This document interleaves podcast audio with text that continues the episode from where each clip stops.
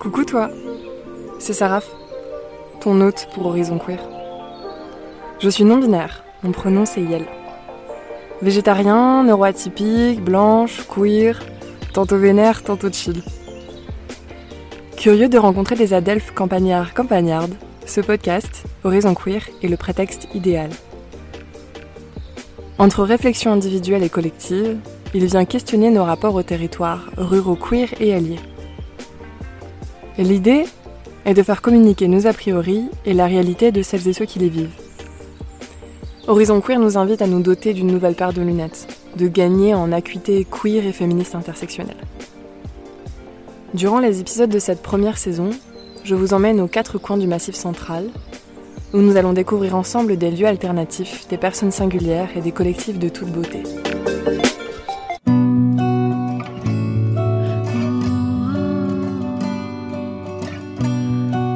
Dans cet épisode, j'ai eu envie de tendre mon zoom vers l'Allier, une amie, Bonnie, et puis un lieu, que dis-je, une association, Polymorph Corp. Parce que ce lieu est un des premiers exemples que j'ai pu voir autour de moi d'un équilibre entre deux mondes, le culturel et l'agricole. C'est aussi ici que j'ai pu rencontrer mes premières représentations de couples et de personnes queer en campagne. Sans que ce soit une revendication première, sans vouloir en faire une identité revendiquée, comme si ça appartenait à la norme. En revoyant Bonnie il y a peu, elle m'a confié son besoin de réenregistrer cet épisode, car ses propos d'il y a un an ne faisaient plus sens. Elle voulait laisser un autre discours d'elle-même et de son parcours.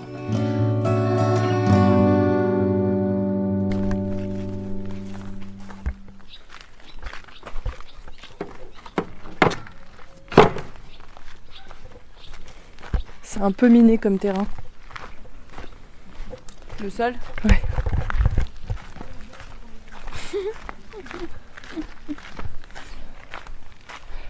Bon alors du coup, est-ce que tu peux me dire euh, pourquoi est-ce que tu as eu cette réflexion de ça serait cool de le refaire? Euh, alors, j'ai pas le souvenir de tout ce que j'ai dit la dernière fois, mais il me semblait que j'étais quand même un peu euh, euh, désabusée, je crois, euh, assez. euh, euh, ouais, désabusée. Et donc, je me suis dit que c'est pas du tout le message que j'avais envie de porter. Euh, on pouvait pas trop se permettre de s'en foutre ou de dire que c'est comme ça et, et puis voilà.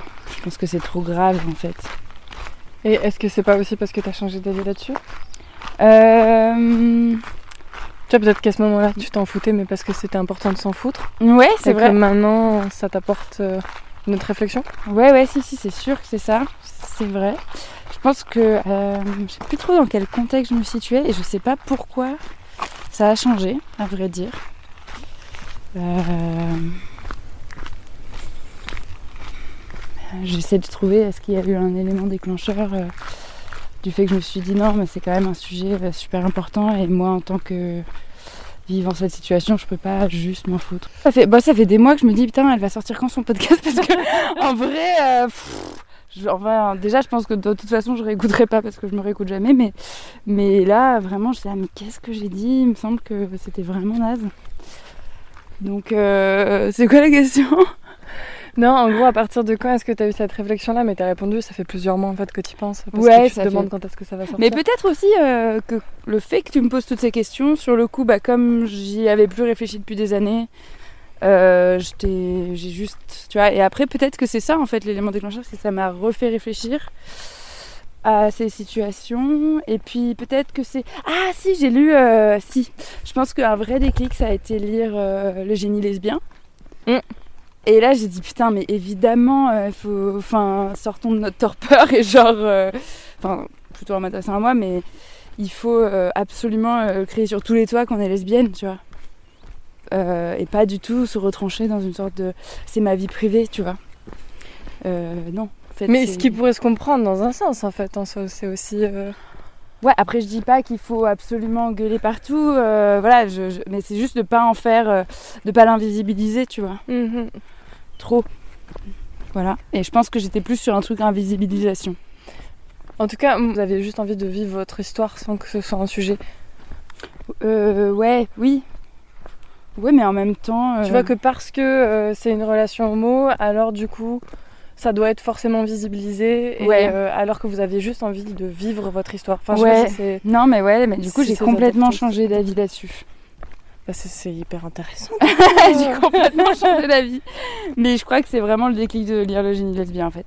Et de recommencer à m'intéresser. En fait, ouais, il y a eu un moment où je me suis dit, putain, il faut vraiment que je renoue avec, euh, avec ça et, et que je commence à, à, à relire des textes féministes, slash de- des histoires euh, lesbiennes, des romans, euh, pas seulement un peu au hasard de, bien sûr que je m'intéresse plus à la culture lesbienne en général, mais vraiment le provoquer, tu vois. Et je me suis dit, par exemple, j'ai même pas lu ce bouquin, euh, il est sorti il y a, je sais pas, trois ans, à l'époque j'avais envie de le lire, mais j'ai pas cherché plus que ça, je me suis dit qu'il tomberait dans mes mains, et en fait j'étais là, non, en fait je vais l'acheter, et le lire m'a juste euh, pff, fait trop du bien, quoi. Et ça m'a, ouais, ça m'a fait... euh, Ouais, complètement changer de perspective sur ce que je te disais avant. Et en fait, après, c'est peut-être aussi effectivement des phases dans la vie où parfois tu as juste besoin de vivre ton truc et puis pas trop être, entre guillemets, euh, militante, hein, parce que c'est un super grand mot par rapport à moi, mais pas être dans la revendication de, certaines choses et, où, en fait, tu comme éloigné d'une situation euh, vu que vivant à la campagne. Donc ça peut aussi euh, créer une sorte de paresse militante. Euh, en fait, après, ouais, faut dire qu'en fait non. Il y a toujours énormément de choses à, à faire et à revendiquer. Tu peux pas, même si c'est une histoire intime, euh, oublier que c'est aussi très politique ce que tu es. Et voilà. Puisque l'intime est politique. Voilà. et que après c'est aussi une question de force et d'énergie qu'on a dédiée à certaines choses et peut-être que peut-être qu'à ce moment-là j'étais euh, un peu lassée. euh. Enfin peut-être qu'à ce moment-là j'avais pas trop d'énergie, c'était aussi euh, l'hiver et que j'étais un peu là. pff. Mais aujourd'hui c'est la fin de l'été et, et tu vois. Ouais, et puis du coup, t'as aussi eu la lecture de ce bouquin-là, que t'as aussi Mhm. d'autres choses, qui, d'autres réflexions qui t'ont amené à penser ça. Et on évolue et, et on passe par plein de phases, donc euh, c'est cool. Ouais, et puis je crois qu'il y a aussi une, une intolérance euh, aux, aux propos euh, conservateurs, euh, fascistes, euh, homophobes, que j'avais peut-être moins. Je trouve que c'est complètement. Enfin, c'est- c'est trop révoltant pour ne rien faire, ne rien dire. Tandis qu'avant, j'avais peut-être une sorte d'indifférence plus forte. T'es déjà allé là? Je crois, mais je suis pas sûre. On avait déjà fait, on avait déjà marché, fait un petit tour, mais je crois pas qu'on se soit posé Ah, un ouais, lac. on avait fait un tour, je me rappelle. Je sais pas si. Oui, je pense qu'on a dû faire ce tour. Mais, euh, mais par contre, on s'est pas posé, tu vois, on s'était pas arrêté. Du coup, je sais pas où tu m'emmènes. Tu vas voir, c'est très beau. C'est un, euh, un étang. Il y avait un moulin et il y a encore un vestige de four à pain. Et c'était là où bah, les gens du Rutin et puis peut-être même des Naudins euh, se réunissaient pour faire le pain. Les Naudins, c'est le hameau juste à côté et les Rutins, c'est là où on habite euh, et c'est un hameau aussi. Et pendant la guerre, je sais qu'ils faisaient les fêtes là, pendant l'occupation. Ok. Il y avait des, des soirées un peu euh, clandestines.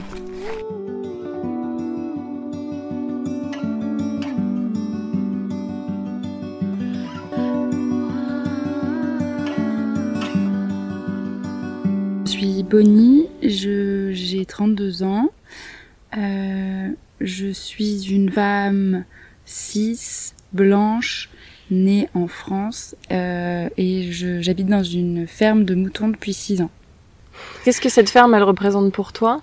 Et euh, quel lien tu as par rapport à ton projet? Du coup, cette ferme, c'est une ferme de moutons. J'adore. Je présente l'assaut ou pas Tu peux, bah ouais, de ouf, tu peux présenter carrément la sauce. Ok. Du coup, euh, j'ai créé Polymorphe en 2017 avec un copain, Léo. On s'est installé dans cette ferme de moutons où deux paysannes vivent depuis des années, où elles élèvent des brebis. Euh, Polymorphe, c'est une association qui accueille des artistes en résidence dans cette ferme, euh, mais qui fait aussi plein d'autres trucs, euh, notamment autour de la permaculture, des sorties autour de la nature, un magazine, une revue qui s'appelle la revue Polymorphe. Euh, en fait, Polymorphe euh, cherche à donner à voir les possibilités de, des campagnes et de ce qu'on peut y faire quand on est jeune. Voilà, donc au-delà de l'aspect culturel avec pas mal de, de, de résidences, comme j'ai dit, euh, artistiques, mais aussi de médiation culturelle, on, a un volet tout tourné vers l'environnement et, euh, le fait bah, de vivre en milieu rural. Du coup, euh, ça fait 6 ans, on est arrivé, j'avais 26 et Léo il avait 25 ans. Donc voilà, ça commence à faire, ouais, ça fait un bon, bon bout de vie. Et hum, par, rapport à, par rapport à ce projet, comment est-ce que tu l'imaginais au début et qu'est-ce que ça a eu comme impact dans ta vie? J'imaginais un lieu qui, qui soit assez épanouissant, ou euh, accueillant, où il y aurait des artistes un peu de toutes, euh, toutes pratiques confondues qui viendraient euh, créer une sorte d'émulation. J'imaginais ouais, que ce soit vraiment un lieu stimulant pour moi et puis pour les artistes qui viendraient. Et c'est un peu ce que c'est devenu. Il y a tout ce volet autour de vivre à la campagne que j'avais pas du tout anticipé. Pour moi, la campagne, c'était plus une une euh, opportunité qu'une alternative. Et en fait, avec euh, le temps, je me rends compte de plus en plus que c'est une alternative euh, intéressante et valable à, à la société contemporaine un peu très urbaine, très consumériste. Donc ça, c'est un truc qui m'a qui m'a surpris et qui s'est vraiment développé avec le temps et qui a changé aussi moi mon rapport à l'espace, au temps, à la consommation. Donc on peut dire que ça a quand même changé pas mal de choses en moi et parce qu'en fait, à la base, je suis quand même une urbaine. Donc, euh, je suis née à, Lyon, j'ai grandi à Marseille, j'ai toujours vécu dans des grandes villes. Donc, euh, pour moi, la campagne, c'était plus euh, les vacances, les images d'épinal, mais j'avais jamais vu de près ou de loin une exploitation agricole, des éleveuses, les préoccupations qui peuvent traverser les paysans. Donc, c'est tout un nouveau monde qui s'est ouvert à moi. Et voilà, donc ça m'a changé à plein d'égards, c'est difficile de les lister. Mm, mm. Mais comme tu n'avais pas d'attente euh, sur, euh, sur cette vie à la campagne, enfin, tu n'avais pas de projection et tu savais pas trop à quoi t'attendre, je sais pas si je reformule bien, mais est-ce qu'il y avait aussi des, des choses que tu avais projetées sur euh, le fait d'être queer à la campagne? Est-ce que tu t'es posé la question de est-ce que je vais rencontrer des gens? Est-ce que je vais pouvoir m'afficher ou pas? Est-ce que tu as eu des questions sur, ton, sur ton identité? Mmh.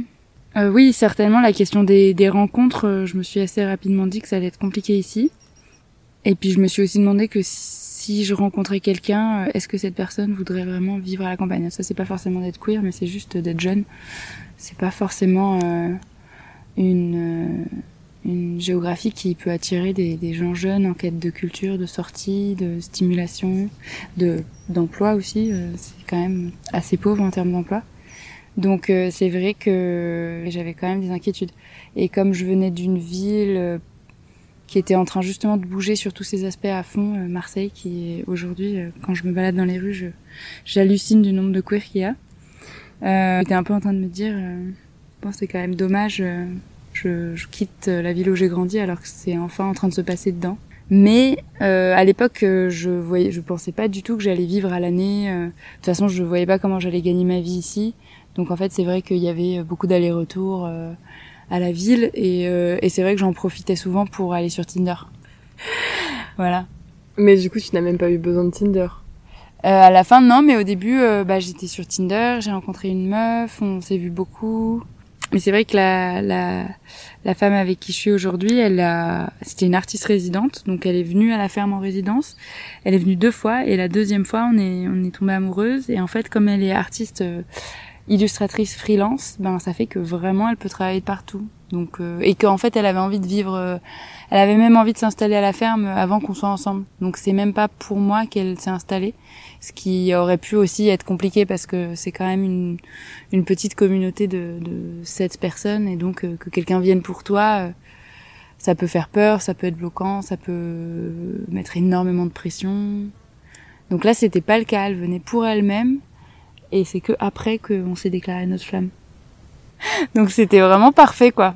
Un bel alignement. Oui, c'est ça. Et hum, moi, à l'époque, j'étais avec une autre meuf que j'avais rencontrée sur Tinder à Marseille et, euh, et que j'allais voir souvent à Marseille, mais c'est vrai qu'il n'y avait pas vraiment d'avenir euh, commun, quoi, possible. Mm, mm. Parce qu'elle elle envisageait pas de venir vivre hum, à tes non, côtés. Non, non, je crois pas. Donc c'était un peu une impasse cette histoire et je pensais en fait que ça allait tout le temps. Euh, alors là pour euh, qui a entendu ce bruit, c'était une poule d'eau qui s'est envolée sur un lac. Merci, je savais pas comment l'introduire. Donc c'est vrai que c'est c'est vrai que c'est un peu dur quand même de rencontrer des gens euh, à la camp et puis euh, voilà sur Tinder on fait vraiment le tour rapidement quoi. C'est marrant parce qu'on est dans une ferme de moutons avec deux paysannes qui sont en couple, donc c'est un peu aussi euh, notre saint patronage, c'est ces deux euh, personnes qui euh, ont l'âge de nos parents et qui sont un couple lesbien. Et du coup, on est quand même, je pense, vu de l'extérieur, une petite communauté queer, mais bon, qui se résume à, à quatre personnes, quoi. Donc euh, après, il y a des initiatives, des envies, euh, des personnes qui ont envie de se mobiliser, mais bon, ça fait pas non plus. Euh. Ouais, mais autour de vous, par exemple, au Hérisson Social Club, il y a, est-ce qu'il y a des gens queer que vous retrouvez souvent? Non, non, non. Enfin, non. Il y, en a, quelques-uns, mais ils sont un peu. Vous avez pas de soirée TPG, quoi Non, non, non. Non, pas du tout. Bon, bah, il faut peut-être faire passer un message aux queer qui veulent aller à la campagne. Choisissez l'allié. oui, venez, bah, venez par sacrifice dans l'allié. On va se former en communauté. On va former la communauté ensemble, venez. Est-ce que, est-ce que, est-ce que ça te manque? Euh... Parce que ça pourrait ne pas te manquer, et du coup, il n'y a pas de sujet, ne venez pas. Alors moi, je, je suis pas, comment dire, j'ai pas vécu en France dans un, enfin, avant d'être ici, j'habitais en Afrique du Sud pendant deux ans. Et donc euh, là-bas, j'étais entourée de queer, mais disons que j'ai pas eu euh, le moment dans une ville française euh, avec un mouvement militant féministe queer TPG. j'ai pas vécu ça, donc ça peut pas vraiment me manquer, tu vois. Mais c'est quelque chose qui t'intrigue un petit peu, que t'aimerais connaître ou pas? Bah, je serais hyper contente s'il y avait une communauté queer ici et que je pouvais y participer. Mais de la question ça me manque euh, mm. bah comme je l'ai pas jamais vraiment connu euh, bah non. Okay. mais mais s'il y en avait une ce serait trop cool. Après moi j'ai pas forcément euh, j'aurais pas forcément l'initiative de la créer. Par contre je veux bien être en, en appui en soutien pour la former quoi. Mais je, déjà c'est vrai que le problème c'est que j'identifie quand même très peu de gens qui pourraient y participer Donc à partir de là. Ouais, ou alors ils ne le savent pas encore.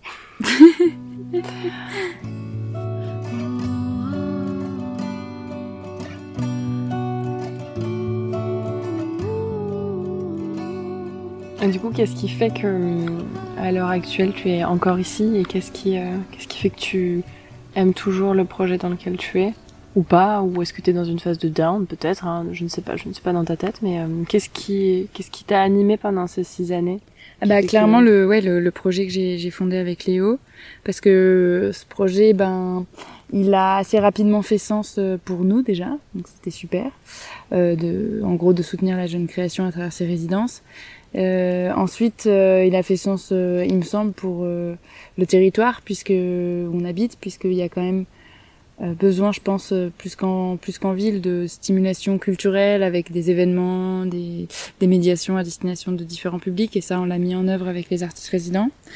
Donc à chaque résidence, il y a, y a des ateliers qui suivent, ou des représentations, ou des expos.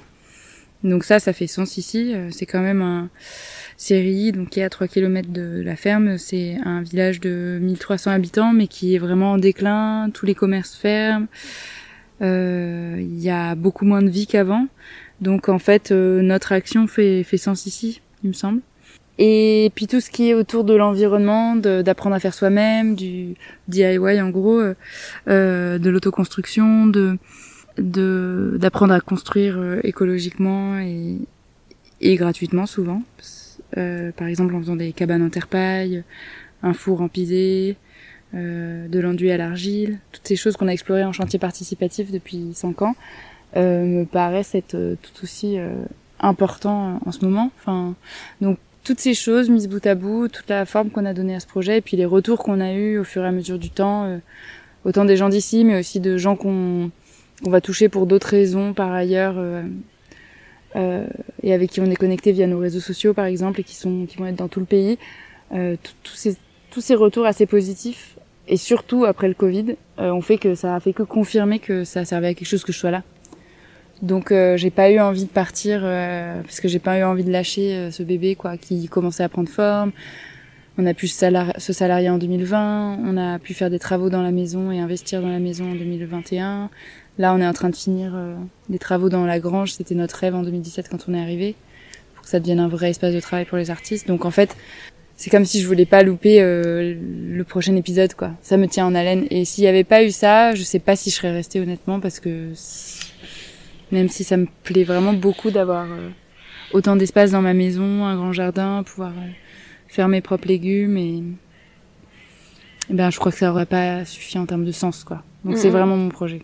Voilà. Ok. C'est pas ce que j'ai répondu l'an dernier. Euh, J'en avais trop marre. non, non, je crois que peut-être que tu avais dit que tu étais contente d'être sur un moment de pause, mais euh, j'ai pas souvenir euh, que tu dit quelque chose de si différent. Et j'avais une question par rapport à Goudoumag et Jardin et Prostate. Prostate et Jardin. Prostate et Jardin, pardon. Mhm. on en avait parlé la dernière fois du coup. Oui. Est-ce que tu peux nous dire Qu'est-ce qui a fait que ça a commencé qu'est-ce qui a fait que ça s'est fini Bien sûr. Alors pour et Jardin Goût de Mike, c'était un magazine euh, qu'on a fait pendant deux ans, qui était euh, double face, donc un, côté euh, pour les gays, un côté pour les pour les lesbiennes, et c'était un peu une parodie de Mickey Mag et Mini Mag, qui était ce magazine pour les enfants. Et c'est parti vraiment d'une blague avec Léo. Comme Léo, donc le cofondateur de l'asso, est gay, euh, et que moi je suis lesbienne. Du coup, on a rigolé en disant mais euh, si on faisait du prosélytisme en essayant de convaincre tout le monde de, devenir lesbienne ou gay. Euh, les hommes doivent, pour, pour Léo, c'est les hommes doivent absolument découvrir leur prostate. C'est un scandale. Ils connaissent rien en fait au plaisir sexuel s'ils n'ont pas exploré leur prostate. Donc c'était un peu sa cause. Et moi, c'était pareil. C'était mais dans l'autre sens, avoir envie de convaincre toutes les meufs de d'arrêter d'être hétéro. Euh, mais bon, c'était vraiment sur le ton de l'humour et du second degré. Et donc, on a, comme un des premiers projets euh, de Polymorph, c'était en fait euh, ce magazine. C'était aussi pour se prouver qu'on était capable de faire un magazine, même s'il était drôle et second degré, qu'on était quand même capable de créer un objet éditorial de début à la fin. Sur ces sujets-là, on avait aussi cette envie de lier ben, les PD et les Gwyn, quoi, avec cette idée qu'il puisse y avoir un objet qui, qui marche dans les deux sens, enfin qui intéresse les deux entre guillemets communautés. Et, euh, et en fait, euh, on en a fait quatre, deux par an. Et ça s'est un peu épuisé euh, parce que je pense que si on avait voulu le rendre plus euh, intelligent, que que les Gwyn et les PD apprennent vraiment des trucs euh, et que les hétéros deviennent vraiment gays, il aurait vraiment fallu beaucoup plus de travail et de recherche et de et de s'intéresser à ce qui se passait dans la communauté, d'aller bah, d'aller du coup en ville, de de voilà de d'interviewer des personnes euh, ressources. Ce qu'on n'a pas fait en fait qu'on n'a pas assez fait qu'on n'a pas du tout creusé euh, et aussi euh, ça s'est arrêté parce que il y avait cette envie de de, de s'intégrer vraiment parce que Polymorph devenait de plus en plus sérieux au, point de vue financement. On avait envie de convaincre les institutions on avait envie les collectivités locales de l'importance que nous avions sur le territoire et de l'importance de nous soutenir, de, du fait en fait qu'on était sérieux et respectable et que c'est pas parce qu'on était un peu originaux, marginaux que, euh, enfin, qui nous considéraient comme tels qu'on n'était pas sérieux pour, euh, bah, pour porter un projet d'envergure quoi. Et euh, bah, Prostate et Jardin Goût de Mag, rien que les titres euh, faisaient un peu tâche. Euh, et au moins pour les projets que vous vouliez avoir, ça ne pouvait pas coller, quoi. Non, enfin, c'était trop second degré. Et puis on parlait beaucoup de sexe dedans. Euh, S'il y avait certains trucs, on, se privait de rien. Enfin, moi j'avais euh, pendant deux épisodes, j'avais une rubrique qui s'appelait Molle et mouillée, qui parlait d'aventures lesbiennes. Et, euh, et de l'autre côté, c'était sur les IST gays, et ça s'appelait euh, dur et coulant. Donc, ça passe pas, quoi mais c'était trop bien, il y avait aucune censure, donc ça c'était trop bien. Mais c'est juste que on pouvait pas le présenter euh, dans les librairies locales, on pouvait pas faire de fête de lancement euh, dans notre village, on pouvait pas en faire un vrai argument euh, en mode regardez, parce qu'en fait là, déjà des gens de la ville qui auraient peut-être plus, qui auraient, qui seraient pas forcément dans la foi hétéronormative euh, qui aurait une grande ouverture d'esprit ou quoi. Déjà ça passait pas forcément. C'était un humour noir euh, c'était un peu dégueu des fois. Enfin il y avait vraiment des trucs euh, parce qu'en fait c'était un peu dispersé d'avoir ce magazine mais en même temps des résidences mais en même temps des chantiers participatifs mais en même temps c'était ça faisait beaucoup de choses. Ça faisait vraiment trop de choses trop variées nous-mêmes on avait un problème d'identité. Le fait de retirer Prostate et Jardin Mag de, de Polymorphe en tout cas, euh, il est toujours en vente sur le site, hein, on peut toujours euh, le voir, l'acheter, mais c'est plus quelque chose qu'on va promouvoir, euh, on va pas trop en parler. Euh, c'est vrai que finalement, ça a eu aussi un impact euh, sur sur ma vie, sur la façon de, de moi me positionner et de effectivement même enfin dans les conversations privées entre amis je, je, je, je serais toujours assez queer dans ma façon de me présenter de, de penser de mais au point de vue officiel c'est pas tant que j'ai cherché à le cacher, j'étais vraiment sortie de mes revendications, euh, ouais, de, de, ce que je constituais comme des actions politiques. Enfin, comme Polymorphe avait vraiment envie de sortir de la marginalité dans laquelle on avait tendance à nous fourrer, euh, il a fallu euh, ne plus euh, mettre ça en avant, quoi. Parce qu'en fait, le, le but, c'était de toucher le plus de monde possible sachant que nous, on a déjà des biais, on est déjà urbain, on n'a pas grandi ici, on n'a pas la même culture, on a, on a souvent, on est issu, euh, Léo comme moi, de milieux assez privilégiés, on a étudié jusqu'à bac plus 5, on a fait Sciences Po. Enfin, on a déjà assez de choses qui nous, qui nous rendent étranges, en fait. Et puis, euh, beaucoup de gens se demandent, mais qu'est-ce qu'on vient faire ici? Qu'est-ce qu'on vient chercher? Euh, comment on gagne notre argent? Est-ce qu'on détournerait pas des impôts? Enfin, pour, pour faire exister euh, ce projet qui vit beaucoup de subventions. En fait, il y a déjà beaucoup de suspicions, donc en fait, euh, il a fallu pas en rajouter une couche. En plus, on est gay, mais tout le monde le sait. Je pense qu'on est gay, et tout le monde. Je pense que ça parle du fait qu'il y a quand même deux paysanne lesbienne, plus un gay, plus une lesbienne dans cette même ferme. Enfin, c'est quand même pas anodin. Moi, j'ai tellement du mal à considérer ça comme anormal que j'y pense pas, mais je me dis, si aujourd'hui j'étais hétérate, euh, peut-être que je me dirais, ah, mais c'est vrai qu'ils sont tous gays dans cette ferme, tu vois. Mais moi, j'y pense pas. Donc, euh, ça doit forcément interpeller. Après, moi, ce que je ressens hein, par rapport aux habitants, c'est qu'il n'y a pas, euh, il y a jamais eu de commentaires intrusifs. Enfin, c'est une fois il y a eu euh, quelqu'un qui m'a fait remarquer qu'il était hétérosexuel et moi j'étais homosexuelle et que donc j'étais euh, euh, une sorte de perversion. Mais il y en a eu une fois en six ans. Okay. ce qui est quand même rien. Enfin, il me semble. Après, peut-être que ça parle derrière nos dos, je me rends pas compte. En plus, je, comme j'ai pas grandi ici, je sais pas comment c'est dans les foyers. Je sais pas comment c'est, comment ça se passe dans une famille de série qui est là depuis X générations. Euh, est-ce que ça jase ou pas? Est-ce que ça jase sur nous pas? Je, Franchement, je sais pas. J'imagine que oui un peu. En même temps que j'ai la sensation que euh, c'est un peu chacun sa vie dans sa ferme, quoi. Enfin, on a tout. Enfin, ceux qui vivent dans le village, peut-être qu'entre eux ils parlent les uns des autres, mais mais quand on est dans une maison un peu isolée, j'ai un peu l'impression que la vie privée appartient aux gens et qu'on n'en fait jamais commentaire. Et que les sujets de type euh, homosexualité ou quoi, en tout cas, qu'il y a d'autres préoccupations que ça, et ça c'est plus de l'ordre, on respecte la, on est pudique aussi sur euh, sur nos vies, on respecte, chacun fait ce qu'il veut en fait. Chacun. Mm, mm. Voilà, tant que c'est pas euh, trop ostentatoire comme tu dis. J'ai cette sensation, mais après c'est vraiment qu'une sensation. Et tu sais si Léo, il lui arrivait euh, d'avoir des remarques ou des à série et dans le coin, je franchement je crois pas. Je crois que tout ce qu'il a eu c'était en ville. C'est intéressant parce que il y a pas mal de, de préjugés là-dessus. Tu sais, on pense que comme il y a quand même, on va pas se mentir, il y a pas mal d'électeurs de du RN il y a aussi une forte appétence à être homophobe, quoi, potentiellement. Mais en tout cas, c'est pas, c'est pas, c'est pas montré. Non, franchement, je, je pense qu'en fait, comme il y a beaucoup d'interconnaissances ici, enfin, c'est beaucoup plus facile en se baladant en ville euh, qu'à quelqu'un qui est un, agresseur anonyme. Euh, en fait, il peut te dire euh, Salguin très facilement, puisque de toute façon, tu sauras jamais qui c'est, tu le retrouveras pas, tandis que si t'as l'apprenti boulanger qui dit ça, bon bah tu sais qu'il est à la boulangerie, tu sais que.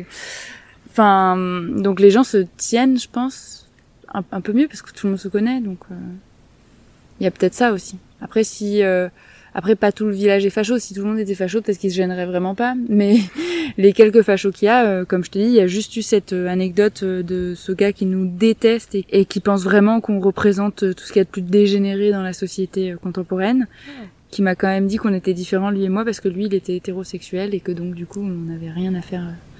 Mais c'est quelqu'un qui est complètement homophobe. Enfin c'est un cas très extrême.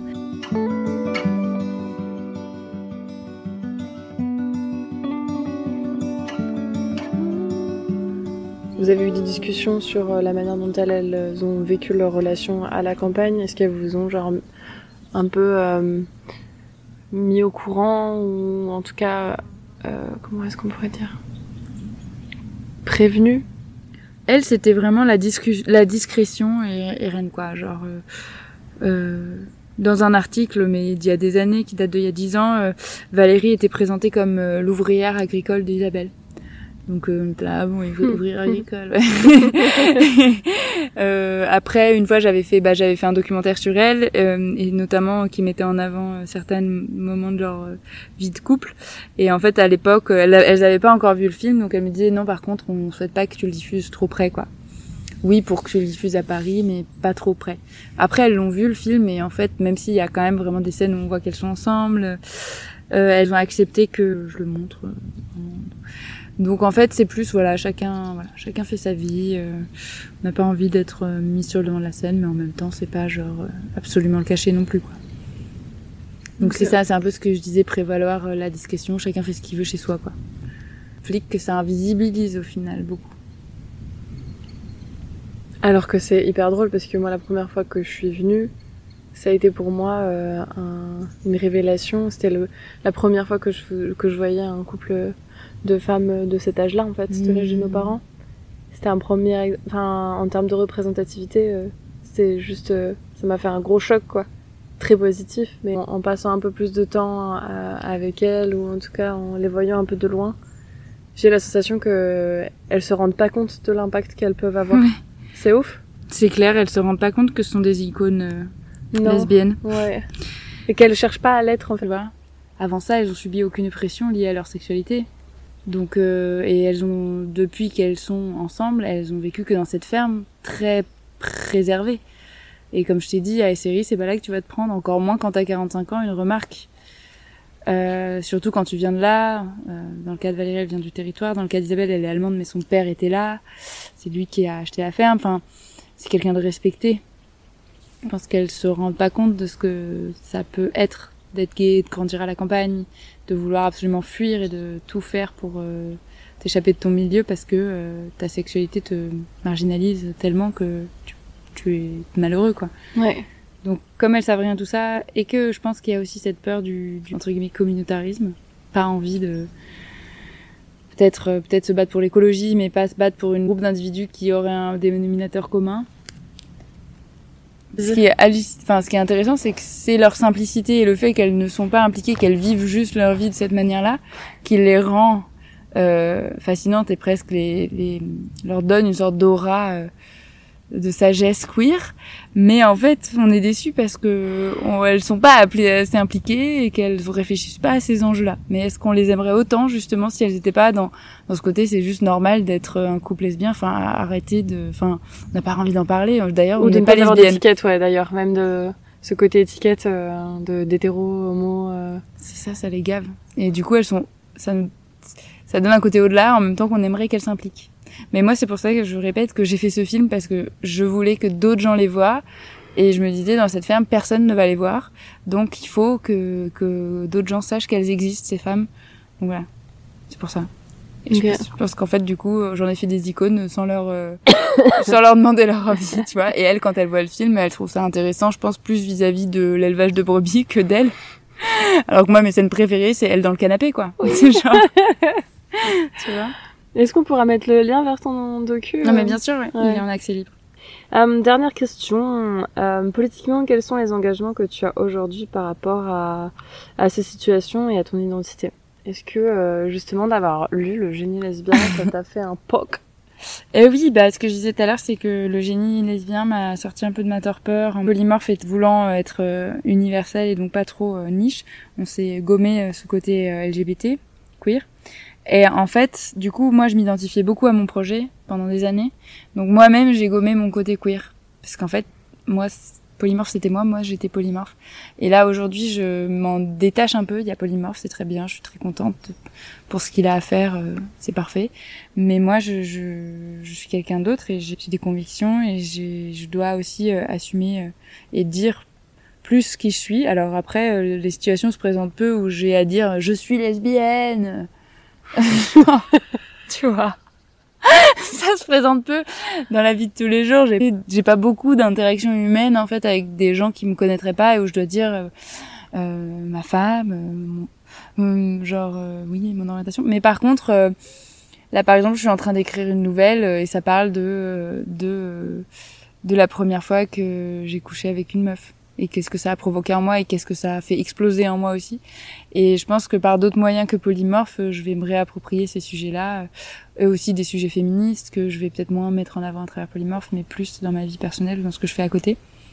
Donc en fait, j'en suis que au tout début parce que je me détache à peine de de mon bébé qui est polymorphe. et euh, et c'est vrai que c'est pas du tout les mêmes euh, façons euh, de s'engager, tu vois. Si je pense que si j'étais en ville, je, je, traînerais beaucoup avec une communauté queer. Je participerais à, une vie associative queer. Je pense que je serais vachement impliquée là-dessus et sur la visibilité. Ici, euh, différent. Il y a des formats à réinventer, donc l'écriture pourrait être une piste, mais ça peut aussi être la musique. Mhm. et plein d'autres choses. Mhm. Mais en tout cas, j'ai hâte et j'ai comme l'impression que c'est une nouvelle naissance euh, queer euh, qui s'est opérée là très récemment et qui est vraiment à son stade baby. J'ai envie d'écrire un jour un livre qui s'appelle Brave et et euh, qui parlera de tous les toutes les possibilités de d'être hétérate et d'avoir une vie de merde avec plusieurs profils à la clé. Il y aurait l'éthérate soumise, l'éthérate princesse, l'éthérate euh, maman euh, et, euh, et l'éthérate euh, et l'éthérate euh, négligée qu'on qu'on voit même pas en fait. L'éthérate non pas invisible mais la fille en fait qui est géniale que toi t'es là putain mais si t'étais Gwyn t'aurais énormément de succès enfin tout le monde te verrait à ta juste valeur mais comme tu corresponds pas à, à tel critère euh, hétéro euh, de beauté ou de ou même de façon d'être au monde peut-être que t'es un peu trop ci ou un peu trop ça bah en fait euh, t'es célibataire forever et c'est trop triste. Et après t'as les terrates euh, princesse qui un peu domine son couple un peu à la baguette en mode genre offre-moi ci offre-moi ça je te tiens par les couilles en fait. Après il y a les terrates maman qui peut aussi être euh, princesse c'est le profil par exemple de j'ai balancé mais ma mère. Mais genre à la fois maternisante euh, mais en même temps un peu euh, je te tiens par les couilles voilà quoi et je vois tellement de enfin d'ailleurs si t'as d'autres idées d'éthérates parce qu'il y en a qui m'échappent mais euh, dans la typologie il y a vraiment ça qui ressort et je trouve vraiment que les hétérates heureuses que je connais je sais pas si je pourrais remplir une main les doigts d'une main mm, mm. et ça me fait trop de peine ouais de ouf après, il y a aussi les hétérates euh, violentés, quoi. C'est ça. Oui. moi, c'est les plus. Oui. C'est les, les plus courantes et les plus. J'ai oublié l'hétérate victime. C'était victime et, et que ce soit euh, moralement ou physiquement, quoi. Ouais, ouais, c'est sûr. Et où Bien évidemment, parce que des fois, il y a des combos gagnants. Et, et, et, souvent, euh, l'hétérate princesse, l'hétérate maman euh, n'est pas pour autant moins victime, en fait. Enfin, parce que ça, il peut y avoir victime vraiment très souvent. Ça, ça revient. Donc euh, deuxième livre à écrire, c'est ça? Après l'essai. Bon euh, après, au-delà de ma super typologie, je sais pas à quel point je pourrais creuser, mais je, je trouve ça. Enfin, alors après, bah ça c'est c'est pas, j'ai pas de données scientifiques, mais moi je, je sais qu'à un moment j'ai vraiment fait le choix de d'être lesbienne. Enfin, que j'aurais pu continuer à coucher avec euh, des mecs, euh, mais qu'en fait c'était juste pas possible à, à tellement d'autres points de vue que sexuel. Bon, sexuel c'était pas souvent top, on en parlait hier. Mais s'il y avait eu que ça, à la limite, pourquoi pas Je peux être attirée par euh, certains hommes, euh, certains corps d'hommes. Je peux m'imaginer plusieurs années avec, mais à tellement d'autres points de vue, c'était impossible euh, que euh, j'ai fait le choix. Et je pense qu'il y a énormément de meufs qui se croient hétérates 100%, comme moi j'ai pu croire que j'étais hétérate 100% jusqu'à mes 20 ans, euh, qui en fait passent à côté de d'histoires vachement plus humaines, et saines et douces. Ok que tu as un mot pour la fin Un mot pour la fin, bah restez queer et euh, si vous êtes hétéro, arrêtez de l'être. J'adore.